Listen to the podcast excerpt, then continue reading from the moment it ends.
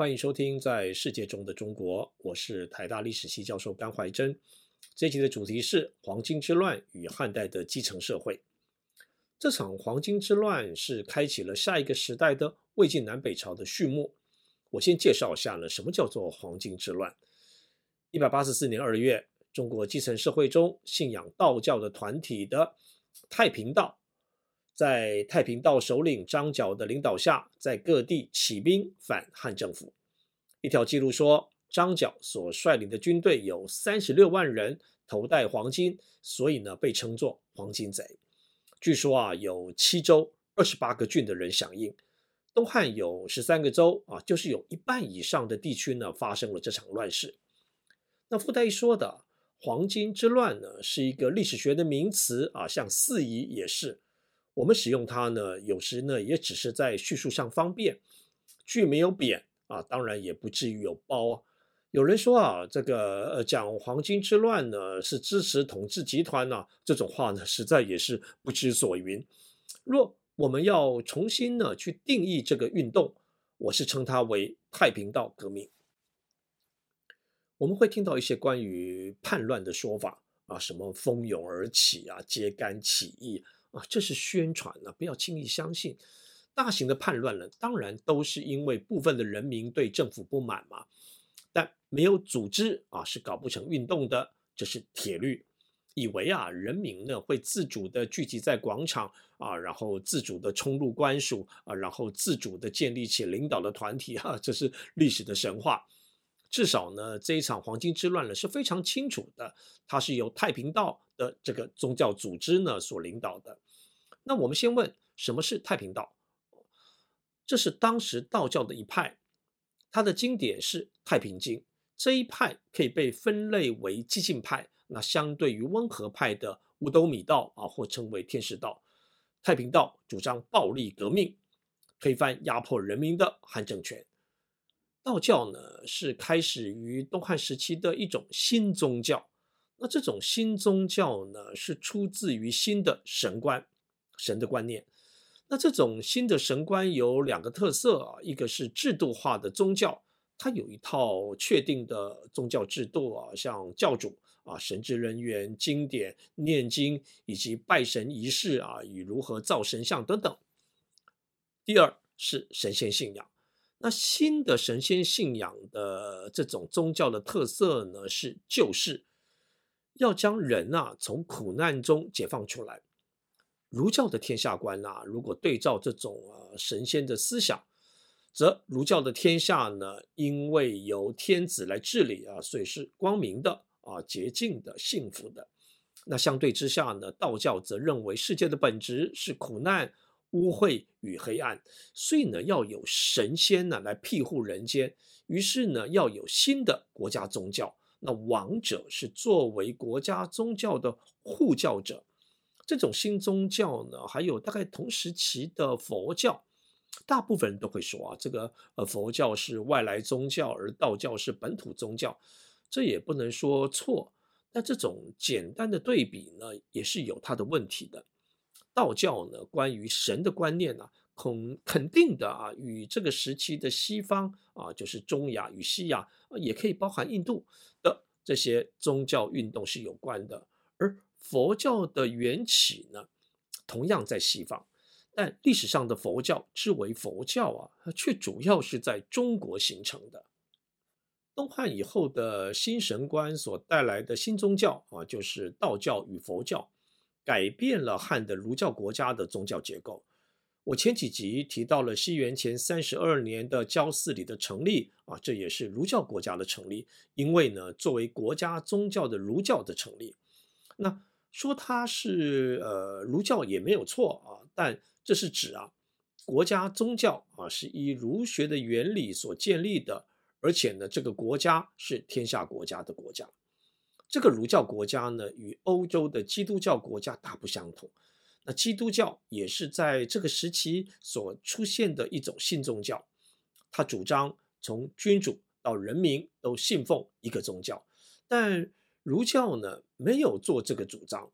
儒教国家的上部啊，是天子与他的臣啊，就是朝廷的官员。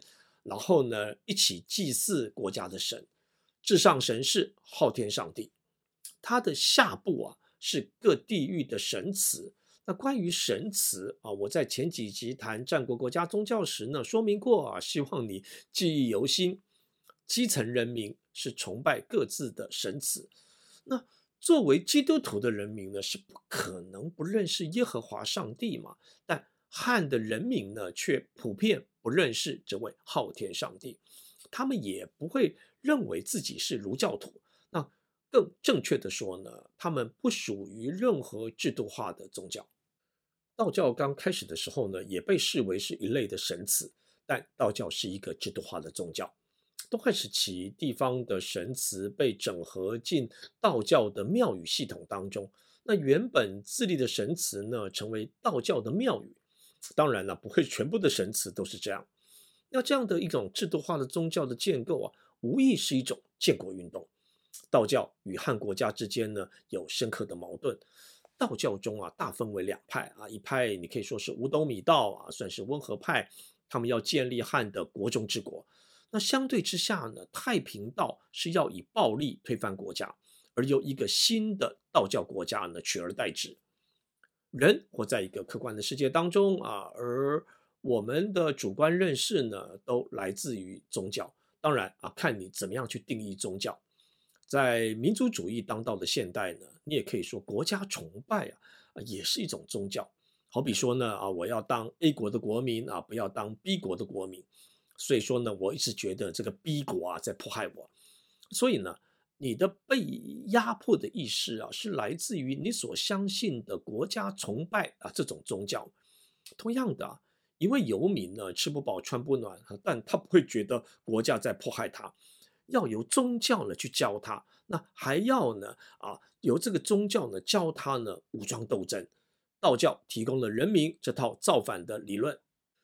过去我们以农民革命的理论解释所谓黄巾之乱，其实啊，这套农民革命理论呢，可以再往前推进。这套农民革命的学说是复制了传统的儒教论述。历史上呢，是有不少儒家呢批判国家与统治阶级，同情农民啊，像是这一集我们会提到的董仲舒，因为国家与统治阶级的诸多不当，使得农民失去了土地。所以呢，农民革命呢是农民为了争回失去的土地与工作权的斗争。那结果啊是重建了一个正确的儒教国家体制。至少对这场黄巾之乱而言，这套农民革命的理解方式是不对的。黄金革命军啊是要推翻儒教国家的。每个人都活在这个世界中啊，都有他的不如意与不满。但如何设定他们的原因呢？是宗教来教我们。就像现在呢，很多人啊，将他的不如意呢归因于啊，他不幸啊是 B 国的国民啊，所以说他主张要建立 A 国。像太平道啊这种呃道教经典呢，教导了人民要反抗的儒教国家体制，而要建立起一个道教的新天新地。过去我们的想法是啊。因为国家政治的失当与统治阶级的贪婪啊，所以农民失去了土地啊，或者成为了奴隶。所以呢，这些失业的农民呢，要起来革命啊，不是这样的。起来推翻汉朝的黄巾军呢，不是我们所想象的失败者，他们也不是要重建儒教国家体制。那么，什么是儒教国家体制呢？我从民田谈起。我在前几集已经提过了。汉国家是与大商人合作经营基层社会，在汉代这个制度称为民田。不同于秦，汉的民田呢是没有身份的限制啊，除了在都市中有市籍的人之外。那或许啊，你会以为啊，既然没有限制啊，那么大家都会去登记民田啊，并不是这样的。登记民田的人是要将土地开发成良田。而不是你可以得到土地所有权以后，然后你再高价的卖给别人，所以一定是有资本的人才会去民田。西汉前期的董仲舒啊，批判民田制度啊，称这种人为豪民。不要看一个政策的表面啊，那好比呢，台湾在上世纪九零年代呢，实施所谓的金融自由化啊，以前的银行呢只有国营的啊，现在可以民营了，但哪有什么自由啊？你有看到我干家呢去申请设银行吗？因为我家没有资本嘛。那这个自由化是对资本家自由化，只是呢将过去的国家特权的原理呢改成了资本的逻辑。那简单讲啊。就是国家放任资本家去控制社会，汉代也是。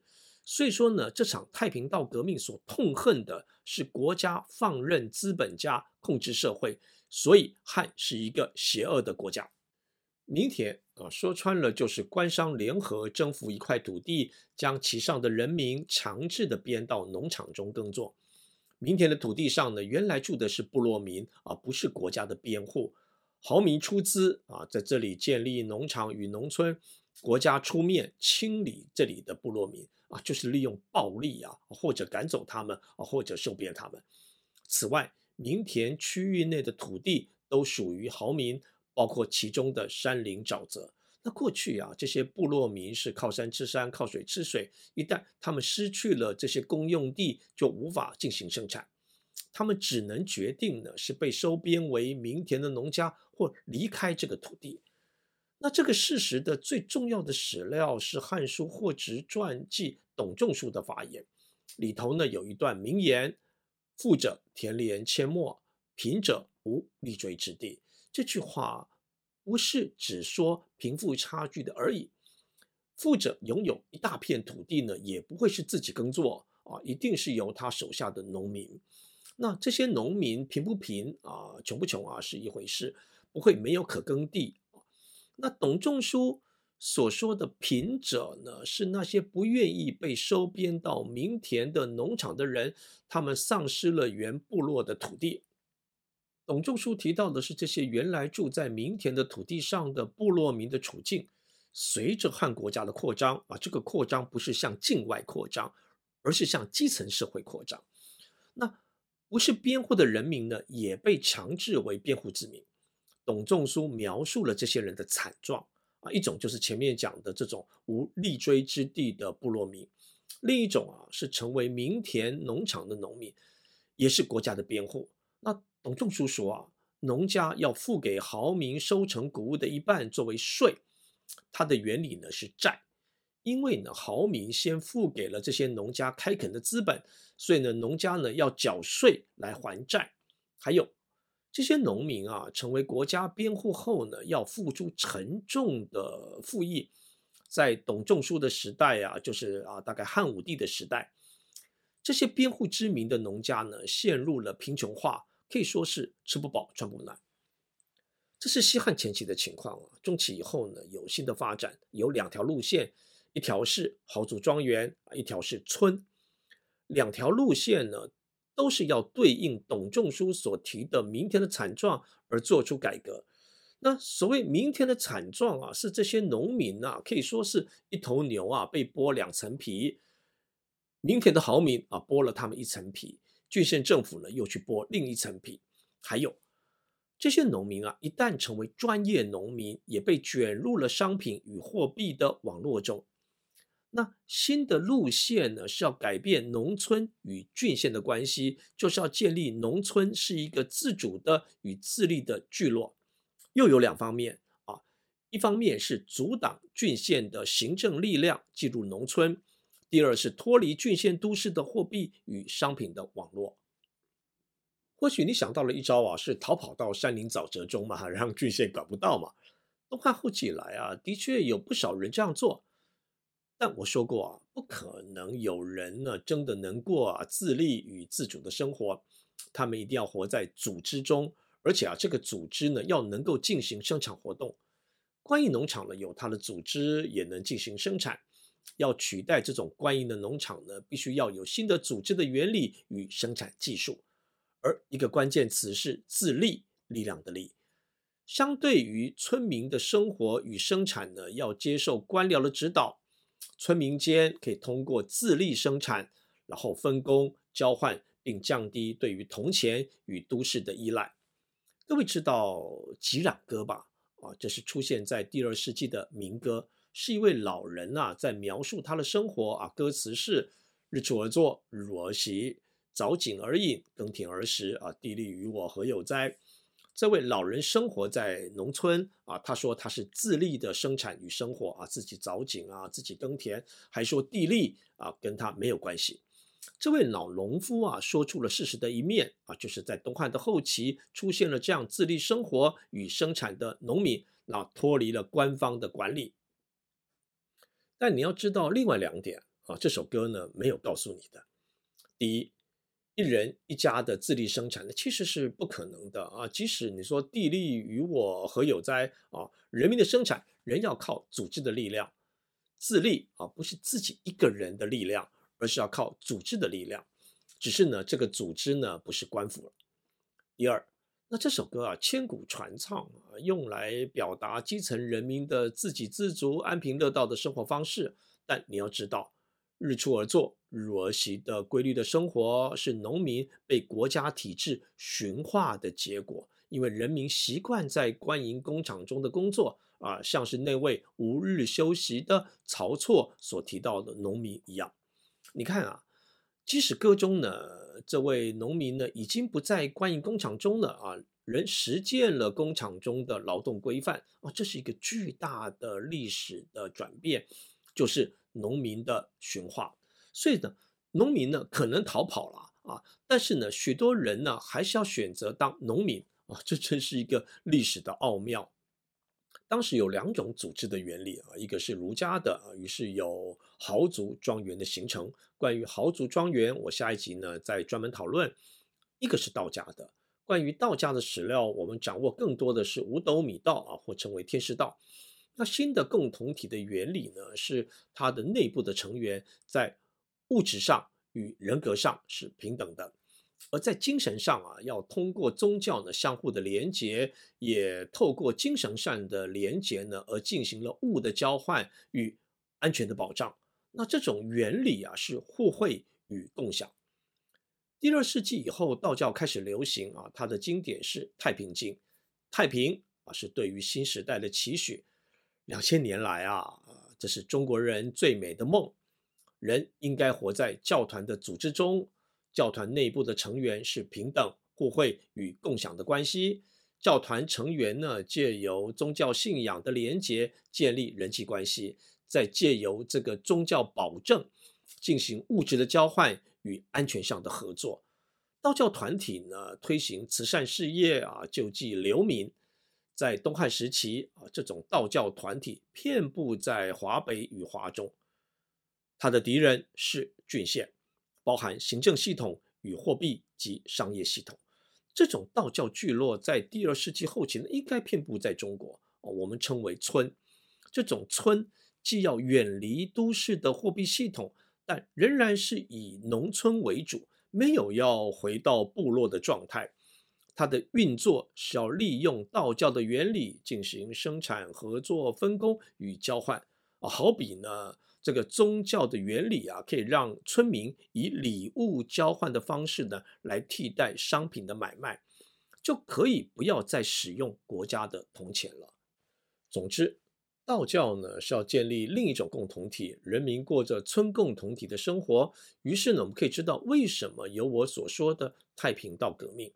汉代历史进展的一条路线是山林沼泽中的部落民被汉国家强制为编户的里民，他们遭遇了暴政，但呢，他们也被驯化为农民。他们希望有一种新形态的农村，道教提供了建设这种村共同体的理论啊，包括组织军队啊，以阻止郡县势力任意占有公有地。有了公有地啊，村民呢才可以从事多样的生产啊，不只是农业，也才可以进行分工与交换。道教中的太平道是激烈的革命团体，他要推翻汉朝，建立起新的政权。